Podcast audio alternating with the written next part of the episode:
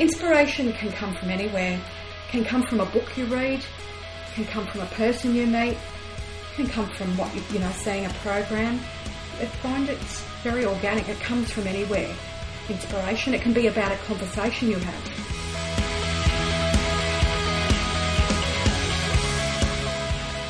Welcome to the Juxtaposed Journeys podcast, and happy National Cereal Day if you're tuning in from the U.S. I'm your host, Eric Spitz, and in this episode I talk with Linda King. Linda is an author, travel writer, and blogger based in Melbourne, Australia.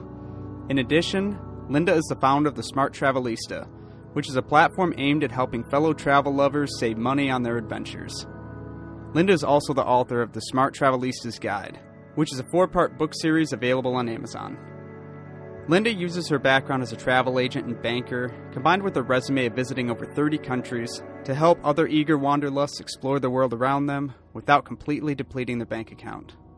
Then those explorers can take that money they saved and do more traveling. Our conversation ranges from favorite traveling experiences to places at the top of Linda's travel bucket list, maintaining a work life balance, and even a time when things didn't go according to plan in Florida, and how that only created an interesting story to share later. With all that in mind, just sit back, relax, and get ready for Linda King's journey as a travel writer.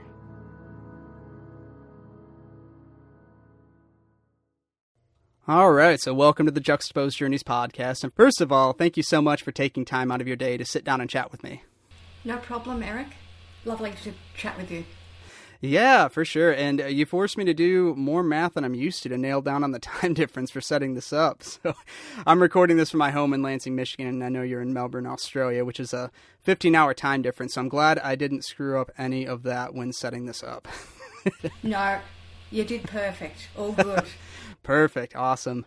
Now, anyway, we are here to talk all about traveling, which is something I'm very passionate about myself. And I would say you're best summarized as a travel writer, author of four books, blogger, and founder of the Smart Travelista. Can you start by briefly describing what the Smart Travelista is for all the listeners out there? Yeah, so the Smart Travelista is about traveling um, well. And how you do that is really save money on your travel. So I'm not about backpacking or anything like that. It's about how you travel um, in pretty good standard, but do it cheaply because if you can do it cheaply, then you can do more travel, and that's what all of us travellers want to do. We want to travel, then do more travel. So um, the Smart Travelista was born through my love of travel and also saving money. So my background, um, I was a travel agent at an airline, so I, I had a real a really good opportunity to travel the world. Obviously, did that on a really good discount. Um, but I'm no longer with that industry, and I thought, all right, I still want to do what I did there and cheaply. And then that was sort of how I formulated and started thinking about, and it sort of came also through conversations with other travellers. So as you travel, mm-hmm. you know, you get into conversations with people, and they're like, "These tips are good. Have you got a blog? Have you got books? Have you got a website? And I thought, you know what? I've got none of that. I need to get it.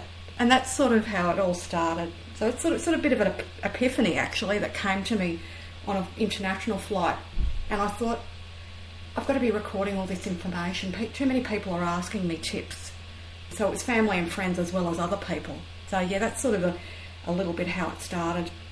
No, that's awesome. And I was actually going to ask about that later on because when I was doing my research on you, I saw that you had a background as a travel agent and in banking, and that you also studied travel writing, and creative nonfiction. So, would you say, yeah? So you basically said that that international flight, that's when you had that epiphany of like, I should start the Smart Travelista. A lot of people have been asking me about this. I should really write this down or create a blog about it. Absolutely, yeah. It all came together then. Um, it was yeah, it was just the, too many conversations were being had, and um, someone said if you had a blog, I'd be, I'd follow you. I was like, right, okay. Um, and she and she was true to her word. She's following me for sure, among other people. Um, but yeah, it was. I, I think a, a, lot of it also was. I've always been a writer, so I'd always done you know mm-hmm. sort of short stories as a child, and all the way through my my life, I'd written, and I thought these these two things together are really good. Like it's the two things that I'm passionate about, and then you know when you're doing something you love, it's not really really a chore. It's it's just pleasure, right? And um, Yeah. yeah. So I just really wanted to share that with everyone, and that's really the aim of my the website, the blog, and the books is to share things that I've learnt that I currently use to travel cheaply, and share it with other people engage. Yeah, no, that's great. You, and you gained another follower too from it too, because I, I actually just signed up for your newsletter on the Smart Travelista. So I'm, I'm excited to see future updates on it. And I was actually reading through your blog post and I stumbled upon your article, Why We Should Have a Travel Bucket List. So I have to ask, what's on the top of your travel bucket list? Top of the travel bucket list, the Northern Lights. I want to go up into Scandinavia and see the Northern Lights, and also Greece. So I've travelled a lot of Europe, um, but never got to Greece or the Greek islands. So when things settle down a bit, um, definitely be travelling there. But look, I think Eric, there's so many places in the world that are on my bucket list. We just don't have the time to get to them all, right? Yeah, no, that was a very loaded question. I realized. oh man, my no, my list is never ending as well. The Northern Lights would be great. I have not experienced those either, or and Greece. I, that's been on my list forever. And actually, now that I think about it, I my minored in rhetorical and professional writing, and rhetoric has its birthplace in Greece. And there was a trip through my classes to go there, and I I was gonna go. I really wanted to go, but then it was around my 21st, I ended up going doing the cliche thing and going to Vegas instead. So, so Yeah. I didn't end up going to Greece, but it's it's always been high on my list. But then also the Waitomo glowworm caves in New Zealand is very high on my list as well. and and Yeah. as we've talked uh, well, as we've talked uh, previously, I've actually been to Australia before and I would love to go back. I went in 2008 and I can't remember fully what I did there, but I remember I was mainly around Sydney and I did some exploring around Queensland. And uh, still, my biggest regrets, so while I was there, uh, is not seeing the Great Barrier Reef while I was there. And I was, I, I regret that so much because I would have loved to experience that. I went to a rainforest instead, and that was still great. But yeah, and apparently I walked right next to a funnel spider's home, and the tour guide pointed that out. And I'm, Ooh. I'm kind of glad I, I went while I was still oblivious to all the animals that could potentially kill me in Australia, but I st- still want to go back. Yes, we we do have a few deadly animals. Um, and I was having a conversation with someone the other day about the kangaroos. So I have kangaroos that live in the reserve across from my house. And people, someone asked me, "Can you go up and pat them?" Not the wild ones, you can't. You'll be, you'll end up end up in a really, you'll end up in hospital actually if you if you go, and they won't let you get approach them anyway because they get quite frightened. The only ones that you can actually touch are the ones in the park, in the zoos, like the wildlife Yeah. um, parks. The ones that have been tamed, tamed and, and raised by humans. But yeah, we've got a lot of animals that you've probably heard about. Some of them you probably wouldn't see because they're too busy sleeping up in the tree, um, the koalas. But we've got some deadly snakes and spiders. You know, Oh, at the moment it's summertime in, in Australia, and that's when the snakes start going on the roads, and yeah, certain spiders start coming out because they want to find somewhere cool to to, to sit. Um, you just hope they don't come near you. Um, Oh, yeah, exactly. I personally, I'm not a big fan of snakes. I I love animals. I, I can admire snakes from afar, but I just wouldn't want to be around them. They they terrify me personally, so that's why it really meshed well with that. And like, I love the the Southwest and the U.S., but I, I still snakes still freak me out. I still haven't totally gotten over that. Yeah, they they are a bit frightening. You don't want to be bitten by one. When it gets really hot here, they're on they're on the road, and you're like, okay, getting out of here. Um, so yeah, I, I, I think as an Exactly, Aussie, yeah, headed in the other direction. Yeah, no, Yeah. and it's it's funny you mentioned kangaroos. I mean, while I was there, I went to a lot of the you know wildlife reserves and things like that, to where they're they're in human captivity and they're and they're tamed. They're not wild ones, and uh, you know I got to pet and be around some kangaroos, which was a really cool experience. But yeah, I, I definitely don't dare be by a wild one. I've seen some videos and read some different things. I know they even play this game or something to where if you get in the water with a kangaroo, they'll try and drown you. I mean, they they're not they're they're pretty aggressive in the wild for sure. No joke. Kangaroos can be vicious. However, this also has a lot to do with intent. According to ecologist Graeme Coulson from the University of Melbourne, kangaroos will go to water if they're threatened by a predator.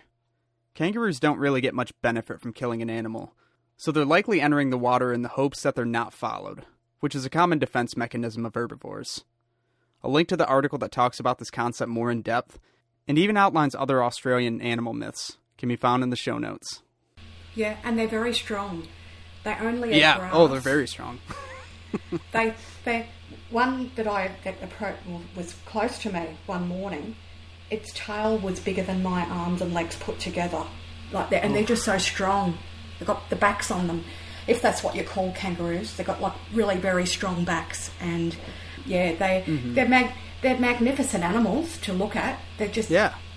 magnificent but um, very deadly and yeah if they go through your car like sometimes they unfortunately appear onto the road if one of those was to go through your windscreen the car would be a write-off because they're just so heavy and, and big your windscreen will be demolished and so will your car Yeah, no, understandable. I, I think that's comparable in a, in a way too, because like I said before, I'm in I'm in Michigan and we have deer everywhere. I mean, there's so many deer that just kind of live in in my backyard. Even I see them out constantly, and that's a big issue in Michigan as well of just hitting deer and everything. They're, they teach that in driver's ed training about safety on the road when it comes to seeing deer, and it's just kind of ingrained into our our nature a little bit to be more mindful of them and to watch out for them while driving. So I feel like that's comparable to the kangaroo where you are. yes absolutely yeah i would agree Definitely. Now, now obviously you've traveled quite a bit. Uh, how many countries have you actually visited? oh on last count i think it was about 31 countries um, All right.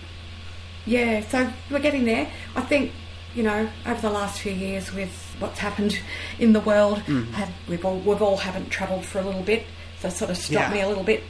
But once we we can get going again, I'll be putting down those countries, travelling to a few more. So yeah, but yeah, it, it, it's been fun. I just think there's so many more places to go though.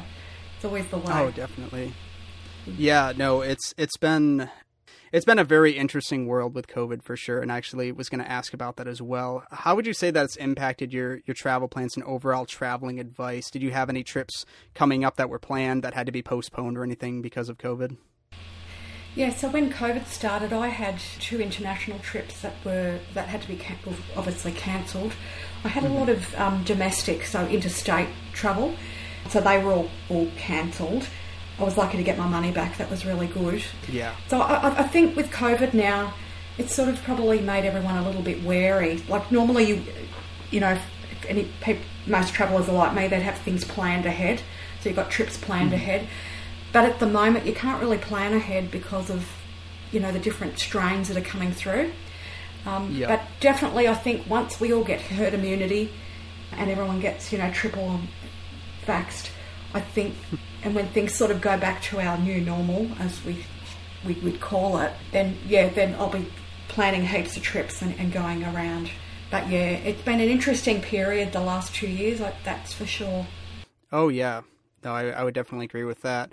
Actually, pretty much the week before COVID started, I was actually about to fly to New Mexico to do the Bataan Memorial Death March. It's a it's a crazy marathon out there, and I was going to fly out on that Friday the thirteenth in March of 2020. And things started really ramping up. I'll never forget. Earlier in that week, I got an email saying the race has been canceled. You know, with everything going on, and I kind of reassessed my plans and I was like, do I still want to go out there? Because I've been wanting to experience New Mexico for pretty much as long as I can remember. It's one of the few states in the US I haven't been to, and I was so excited to go there. But with the race not going on, it's like, do I still want to go there? And at first, I, I still wanted to, but then when things really started ramping up and places were closing down and it was really heating up, it's like, ah, you know, maybe maybe we should put put this on hold or something. And I'm so glad I did because pretty much the world shut down that that week after. I mean, that Monday following, I came into work and we pretty much had a meeting. We're all sent home, and then we all worked from home for 18 plus months essentially. So I'm I'm glad I wasn't I guess stuck in in New Mexico in an entirely new place I've never been before and having to quarantine and figuring out a way back and uh, that would have been you know a big mess. But I had so many marathons planned for for 2020 that just none of them panned out or happened just be you know given the circumstance which which is fine. I mean because obviously safety is the number one priority there, and just as we deal with you know this pandemic, so yeah, a, a lot of things got put on hold for me as well. So I always like to get that perspective from other people too about how I guess they've been impacted as well. Yeah. And I guess going back to past experience and everything pre COVID, and I'm sure you get this question a lot and it's a very loaded question, but do you have a favorite place that you've traveled to? Yeah, I would have to say Italy. Yeah. I yeah, I speak Italian and studied as a, as, as a kid. I studied a lot of history and yeah, that's a, a, magnificent place. I always go back quite a, a, lot. I think I've been there probably about eight times now. Oh, um, oh, nice. But yeah, I'd, I'd, say I'd probably say Italy's probably my favourite place, but Europe is where I'm really drawn to.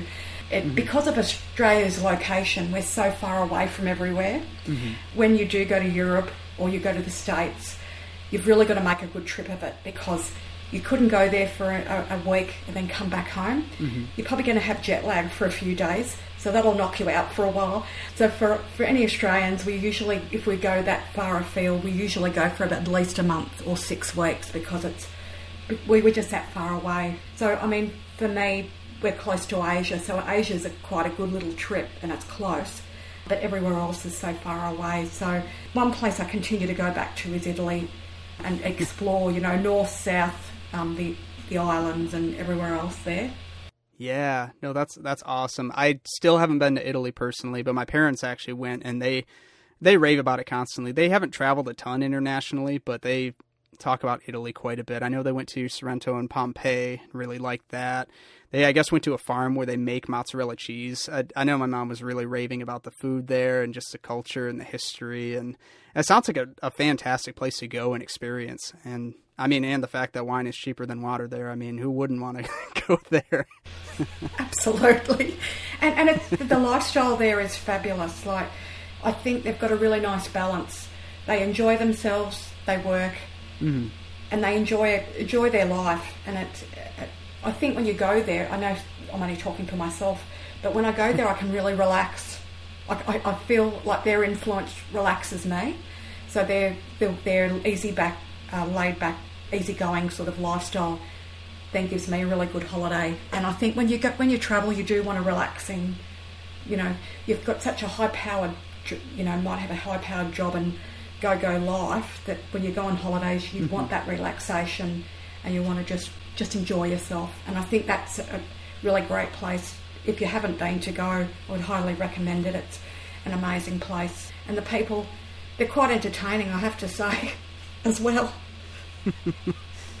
no, definitely. And I think you, you summed it up really great there, just that balance, that kind of work life balance and the lifestyle that they have there. Because, yeah, I would agree. I mean, I'm definitely not an expert on Italian culture by any means, but just kind of what I gather is that they, they focus on the important things in life and really make an emphasis on, on you know, just community and, and food and freshness when you know making meals and dinner and I, I really respect that culture and lifestyle so much and i feel like that's something that they really capture in there as well. And actually, something you mentioned previously, because you mentioned you speak a little bit of Italian. What other languages do you dabble in?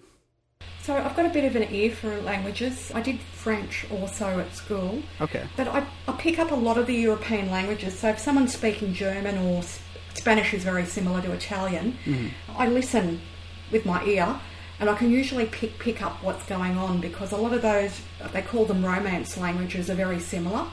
And they've got they might have a different ending at the end of the the um, the word, but the actual root or uh, root of the word is similar. So yeah, so any of those other, I mean, probably not the Eastern European because they're a little bit different, and Russia, Russian, sort of a bit different as well. But any of those mm. Romance languages, German, Italian, Spanish, French, sometimes even Greek. Funny enough, not not a lot of Greek, but some of the words are very similar as well. I don't know whether it was the Italian and Roman influence down in Greece, but some of their words are a little bit similar as well. But yeah, it, you know, they say people have got an ear for music. Well, I've got an ear for languages, and when I hear someone talking, uh, my ear sort of cocks up and I listen. And I, uh, in my mind, I think about, or I listen to the words, and I can sort of get the gist of what they're saying, even though I don't know the language. So that's a really handy thing that helped me when I was a travel agent, and obviously travelling the world too. It I think those if you know languages, it, it helps you. You know, if you not that you want to get mm. into bad situations overseas, but if you were to be in a not so good situation, you can communicate with them and get yourself out of that situation. So, touch wood. Yeah. We, we don't get into bad situations, but sometimes, and I know I take this from people that I know that don't know languages. If they go to a country where they don't speak the language, they get a bit frightened because they think, "Oh, what are they saying?" But if you sort of have got, you know, lucky for me, I've got that talent. I can listen and go, "Okay, I think this is what they're talking about," and it sort of puts you at ease a bit. Yeah. No, that's that's a really good skill to have for sure. And I don't know about you, but I so I took five years of German in high school, and I actually went to Germany in high school, and I probably learned more when I was actually over in the country than I did in the classroom because it's a completely different experience when you're actually thrown into the culture and the experience. And I, I thought it, my German was okay. I'm definitely not a star student, I would say, but I would try over there and I would try to speak German, but they would they would see right through it and they'd answer me in English. So yeah, I find the same, and I find that they laugh because of the Australian accent. Um, yep. Yeah, but look, you know what? I think they appreciate if you try. Um, Yeah. They, they, they love that. They respect it, and you probably get better service because you've you've taken the time to learn a bit, and you're attempting to, you know, in, embrace embrace their culture. Yeah, exactly. And I, I've actually been teaching myself French for the past two years or so, and uh, next to no crossover with, with German that I've noticed so far. So it's like, you know, it, it essentially is just starting over with everything with that. But it's been great. It's been fascinating to learn because I, I have a big appreciation for, I guess, fine dining and the food culture. And a lot of those terms and a lot of it is, is based in French cuisine. So when I was reading cooking books or different things, they'd drop a lot of different French terms in there and wouldn't really know what they're talking about. So then I started learning French, and it's been making it a little easier. Yeah, that's good. It, it, that knowledge is good, and they say also um, that learning languages is very good for the brain, as the brain health. Yeah. because you're you're doing something. You know, not that I'm a medical expert, but they say with Alzheimer's that if someone was to learn another language, it actually stalls it off a bit and, and helps with that brain health. So those sorts of things are, are really good. I think they say puzzles are good as well. If you do puzzles, that helps the brain. But also languages is another one that that um, is actually very good for the health of the brain. Yeah, I would agree with that. And I find those studies fascinating. I think just like learning any sort of new skill or continuously learning uh, has really really helped with those with those diseases long term for sure. And yeah, I find that so interesting and fascinating to learn about. And I I always love learning new things, so it's it's it's always enjoyable from my own perspective. I thought I heard someone saying one of my friends saying something at one point of if you can dream in a foreign language, then that means that you're fluent in it. I'm, I'm not really sure fully what that's based on, but it, I mean the logic makes sense to me. Yeah, In the 1980s, Canadian psychologist Joseph De Koninck observed that students of French who spoke French in their dreams made progress faster than other students. But then that begs the question were they quicker because they dreamed, or did they dream because they were quicker? Ultimately, there is no easy answer for this concept, but it's still interesting to think about. Shout out to my friend Miles Green, who first told me about this concept in a conversation we had several years ago. I've also provided a link in the show notes to an interesting article by Babbel magazine talking about these ideas further. Anyway, back to the conversation. Because I often wonder how well do I actually know some of these languages? I practice it constantly, and I feel like I can pick out words, certain words, but I feel like I'm by no means an expert if I try to say something in that language or convey a, a certain point. Yeah, I think if a local approaches you and asks you for directions, and, and he doesn't think it or she doesn't think anything of it, I think you're fluent then. Yeah, I think that's definitely a, a good indicator there. Yeah. Now, I was actually listening to your interview on the Winging It Travel podcast, and at the time of when that was recording, you were you stated that you were still working full time in addition to everything you do with the Smart Travelista. Is that still the case? Are you still working full time in addition to that? yes, yeah. So the Smart Travelista is my side hustle. Mm-hmm. I have, do have a full time job as well. I'm really lucky I work from home with my job. So even through um, COVID, we work from home. So it, it Yep. fits in nicely. You know, I don't have a lot of travel time, whereas if you're going into an office, you know, obviously we will go maybe one day in the future into the office when things calm down. But that extra time, not having to travel uh, on transport, is actually time I can put into the business and into writing. So um, I'm really, I really appreciate that and, ha- and, and happy for that. But yeah, you, you, try and get it in where you can, right? Weekends are always full up, mm-hmm. writing and, and doing interviews and um, social media and all that. But yeah, I think you just got to find the time. You've got to have good time management, I think. And Christmas time was a fabulous was fabulous because obviously all those days off work, so I got a lot of things done, which was really good and caught up quite a bit. But yeah, it, it's a juggle. But mm-hmm. I think if you love to do something, it's not really a chore at all. Yeah, no, I agree completely. If you fully and thoroughly enjoy something, yeah, it just definitely doesn't feel like work. Now, do you have any sort of tips for effectively balancing all of those aspects of your life? Any sort of life hacks or anything? I would say exercise is really important mm-hmm. from a, a writer's perspective and also just really productivity wise. I find that exercise is the best best thing you can do for yourself at least once a day. I know um, it's funny when you said, you know, mentioned before that you're a runner. Mm-hmm. I don't do running, but I, I do walking. it, it, some of my best writing ideas come to me when I'm exercising. So it must be that your brain's relaxing and that, that the ideas just come. But yeah, it, it, you think like people think, oh, I can't, you know, do an hour worth of exercise. I've got so much to do. But you're actually going to be more productive when you come back if you do that exercise because you've given yourself a rest mm-hmm. and the brain sort of resets itself. So that's the one big tip I would give people. One, get a lot of sleep, and two, get some exercise every day. And you know, have good, really good time management is always really important as well. Have your schedule, you know what you're doing for the day, and you know sometimes it doesn't, you don't go to schedule, but at least having that thought that you've got that to fall back on is a really good thing. Yeah, I, I would agree completely, and I can definitely attest to exercise playing a very big role in all of that. I mean, I'll, I'll, go for a run pretty much daily, and especially when I'm feeling stressed out or something, I'll step away, go for a run, and it honestly helps me clear my head so much more and just think with so much more clarity when I'm done. If I'm dealing with an issue, sometimes a solution will come to me while I'm on a run, which sounds strange, but I, I swear it's so effective. Yeah. And uh, there was actually a quote came in my head while while you were talking about that if if you don't have the time to exercise or run because I read a lot of kind of Buddhist and Taoist books and I think I'm probably rephrasing this quote quite a bit, but it's something along the lines of if you don't have time to meditate for an hour a day, meditate for two hours. like basically emphasizing the point, you know, how important it truly is to do. Yes.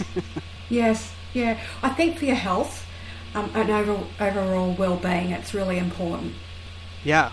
No, I would I would agree completely. And now, the background that you mentioned previously of being a travel agent and having a history in banking, I mean, it seems like the perfect fit for what you do and getting the most value out of your traveling experience. So, do you have any top recommendations for any aspiring traveler that's looking to save some money on their trip?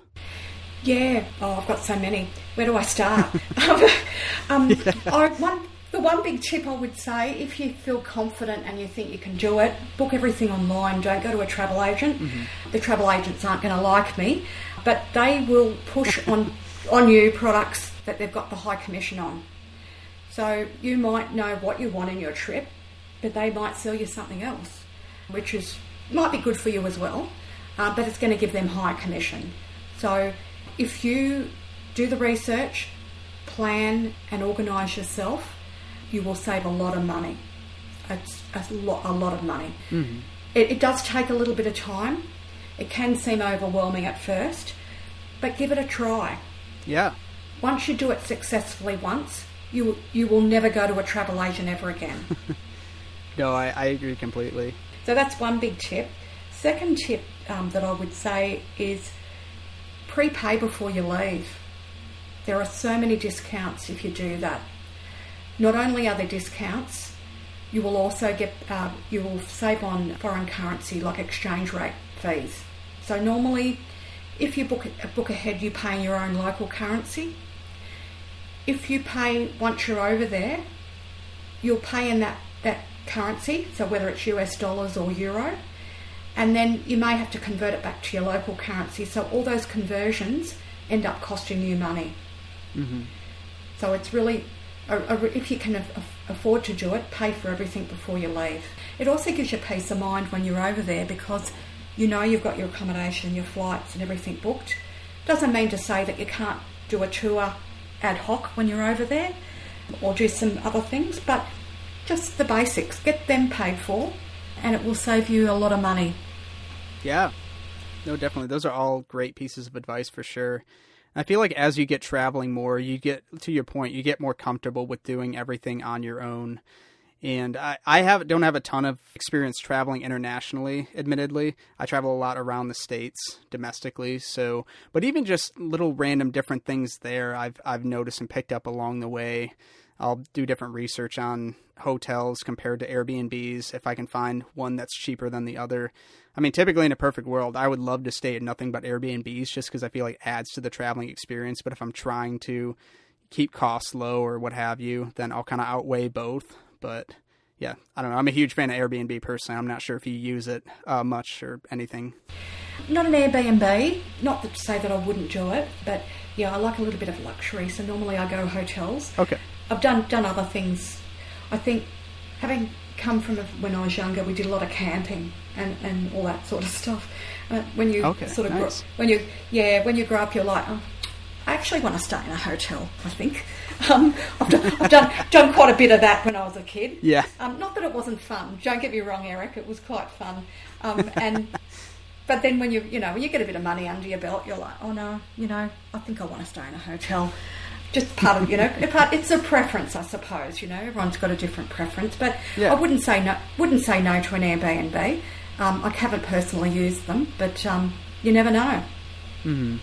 yeah no definitely and it's funny you mentioned that because I'll have my different moods as well when I'm traveling and sometimes I'll, I'll want to have a very gritty experience I guess in a way or a very just minimalist experience. So, for example, I stayed in a yurt right outside of Joshua Tree, and it was great. It was a wonderful experience. But then sometimes I'll be traveling around the road and be like, ah, I kind of want an actual shower and not just like a a, yes. a, homemade box outside, or yes. you know, I want to actually have running water because I've stayed in you know a cabin with no running water or electricity or something like that. Which is it's great in its own regard, but there are definitely times and experiences where I'm like, ah, I should I kind of want uh, you know a nice, warm, comfortable bed and a nice shower to wake up to or something. But you know, yeah, just depends on my mood and and what I'm yeah. trying to get out of the experience. But yeah, each to their own. You know, whatever people like, go for it. Yeah, no, exactly.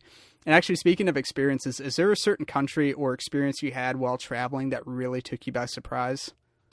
Well, one that took me by surprise, I was in Miami and got stuck in a hurricane that really took me by surprise. Oh wow! um, yeah, there was there was a, a, a, category, I think it was a category five at the time, hurricane that was heading straight for Miami Beach, which is where I was staying. So yeah, I had to evacuate.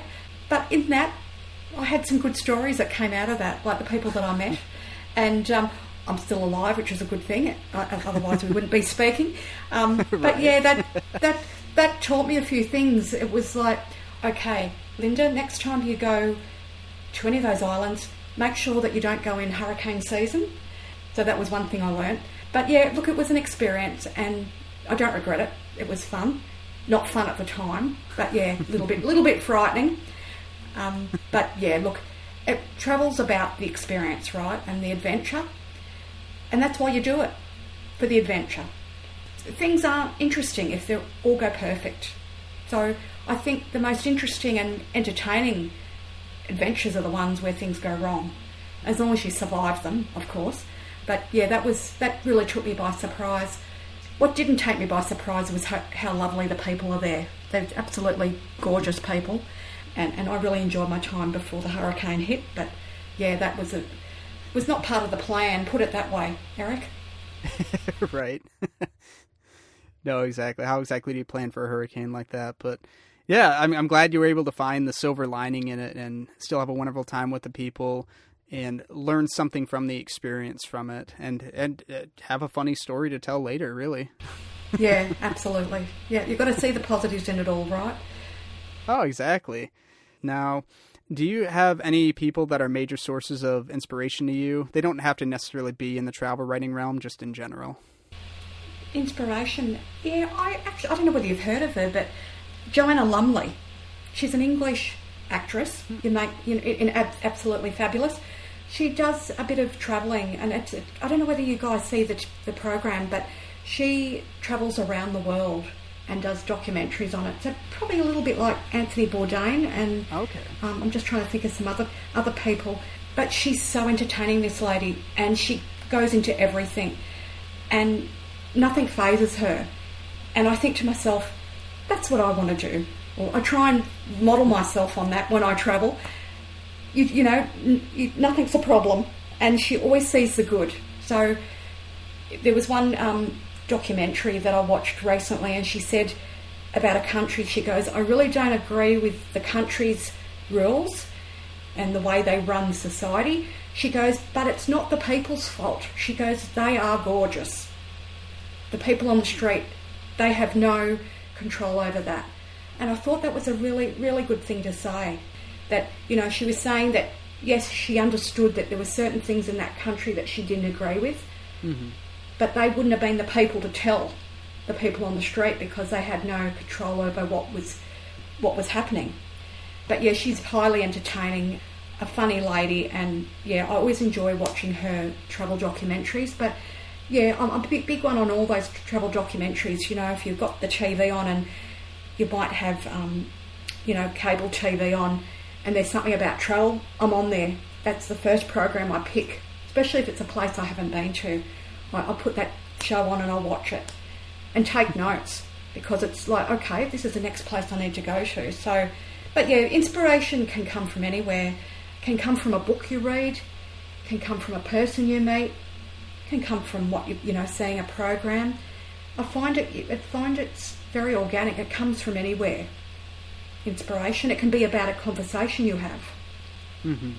No, so true. Yeah, so much good stuff there. And yeah, I actually haven't heard of her, but I'll definitely have to check her out now because I was a big fan of Anthony Bourdain myself. That he's he was a huge inspiration for me. And no, I, I love how you summarize it as well, to where she recognizes that you know she doesn't agree with the rules of this country, but it's not the people's fault. Like she's not afraid to speak her mind and say truly how she feels, but then also has the foresight and the sensibility to recognize and say, but it's not their fault, and to really look at things from a, a big, I guess, balanced perspective. So that's really mm-hmm. interesting. I'll definitely have to check out her documentaries now.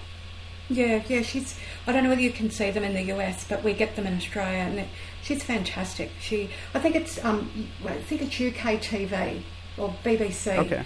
which is their their channel. So I'm not sure whether you've got that channel. I did some digging, and it looks like you can stream some of Joanna Lumley's documentaries on Amazon Prime Video if you have a BBC Select subscription. However, if you don't have a subscription, you can watch select documentaries on YouTube. I provided a link to her Trans Siberian adventure in the show notes. But um, yeah, she com- it comes on quite regularly, and yeah, she. If you want to watch an entertaining travel documentary, she's the one to watch. She's quite funny, bit of a comedian, um, but she's also can be quite serious and and and tries to show the country, the best of the country, and, and to whet your appetite so you want to go there. Yeah. no, that definitely sounds right up my alley and really interesting to check out. Uh, I'll have to do some digging and, and see how feasible accessibility is for any of this. If I can even just find a bio or something on YouTube or something, Yeah. you know, to, uh, just to get a get a feel for her personality and, and everything like that. I, yeah, but but uh, you definitely piqued my curiosity with it. I think she she sounds great. Yeah, she's an amazing woman.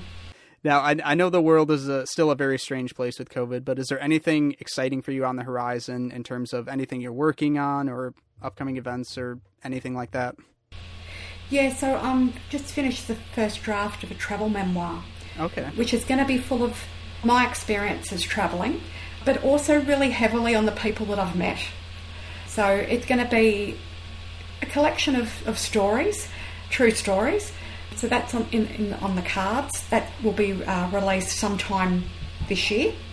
But other than that, I've got some other books that I'm working on. So in the Smart Travelista series, and probably get involved with some travel events. So last year I got involved with a really amazing virtual travel event, and I know they're having another one later this year. But there's I've had a bit of interest from some other people as well. So yeah, there's a lot of projects on the on the horizon. Never a dull moment, never a time, uh, never any time to spare. But I wouldn't trade it for the world. Yeah, no, definitely. No, that all sounds extremely exciting, and I'm I'm curious to see that new travel memoir you're working on. I, I love hearing all those different stories of interactions and the people, and I, I just eat that stuff up. And I I think that's one of the things I love so much about traveling personally. It's just the interactions, the people, the stories, and just for a brief moment being within a culture, kind of uh, in a lifestyle outside your own you know, going to the the local diners and the hot spots and kind of being essentially a local for a little bit, or at least trying to be. And I don't know, there's something so refreshing and fascinating about that. Yeah, you get to trial run another culture. Yeah. which I think is quite quite amazing. Oh yeah, it's it's truly such a special thing. Jeez, I could I could ramble all day about that. oh me me too, Eric. Oh, me too. Now, is there anything I forgot to ask about that you wanted to touch on before we get into plugins? No, I think you pretty much covered everything. Yeah, no, I think all good. all right, perfect. I uh, I did I did my homework to the best of my ability, I guess, and covered all the bases. You've done a good job. Perfect. That's I always love to hear that. So thank you. Now, uh, where can people find more information about you, your books, the Smart Travelista, and anything else you want to plug? Sure. Yeah. So if you're interested in my books. They're on Amazon and they're under the Smart Travelista Guide series. So I'll give you a little bit of a rundown. So book one's finding the best travel bargains and managing your budget, which is really about that online, um, how to do that online travel and save your save money while you before you travel and, and while you're there. Second book's the best overseas bargain shopping, which is one of my favourites. I love. I'm a big shopper, so it's about all the destinations a few tips on how to get cheap bargains, but also some of the destinations uh, overseas. Book three is how to increase your airline loyalty points and fly for free, which is about how to maximise your airline points or miles. And book four is how to protect your travel health and safety. So just the things to look look out for to protect your health and safety. If you want to check me out, I'm on thesmarttravelista.com. I'm also on Twitter, Instagram, and Facebook. So Twitter, I'm under the underscore Travelista, and Facebook and Instagram at the Smart Travelista. You can also drop me a, a, line through to the website. Always up for a chat. Love engaging with people. Yeah, feel free to reach out to me anytime, and always love talking about my favourite topic, travel. No, so great. Yeah, sounds like you got tons of resources and things to keep all the listeners busy, which is uh, always great to hear. yeah, absolutely. Now, well, once again, thank you, thank you so much for taking the time for this. I mean, as I've mentioned before, traveling is a huge passion of mine. It's something I love doing whenever I get the opportunity, and I love the kind of work that you're doing in regards to helping people explore the world around them without it costing them a fortune. So keep up the awesome work. I wish you all the best with your future travels, that traveling memoir, all your writing, and everything you're doing with the Smart Travelista. And maybe our paths will even cross one day when I finally make my way back to Australia. Absolutely. Thank you, Eric. It's been a pleasure speaking with you. And yeah, I would definitely meet up with you if you came to Australia and show you one of the good bars here. Oh, that would be wonderful. And and show me where I can avoid snakes too. Well, probably nowhere, but I'll give you some, I'll give you some tips. Perfect. That's that's that's all I need. So yeah, th- this was such a lovely conversation, and yeah, this is a blast. Thank you so much. Thanks, Eric. It's been a pleasure. All the best. all right. Take care.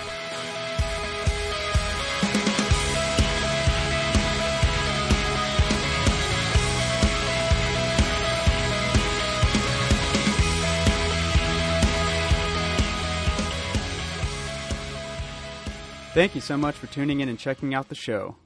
Links to Linda's website, socials, and other resources can be found in the show notes.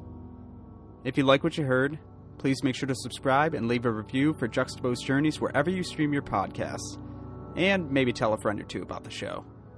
Any feedback is always welcome and appreciated, and it helps the show reach more listeners. It also keeps new episodes coming out. If you're an entrepreneur, creator, or live an interesting lifestyle, send an email to juxtaposedjourneys at gmail.com with a brief description for a chance to be featured in an upcoming episode. Or you can find Juxtaposed Journeys on Podmatch and request an interview that way. The Juxtaposed Journeys logo was designed by Darius Norwood. The website was designed by Elise Benner, and music has been provided by Young Pioneer. Final mixing and interviews are conducted by yours truly, Eric Spitz. Thank you for listening, and remember to never stop exploring.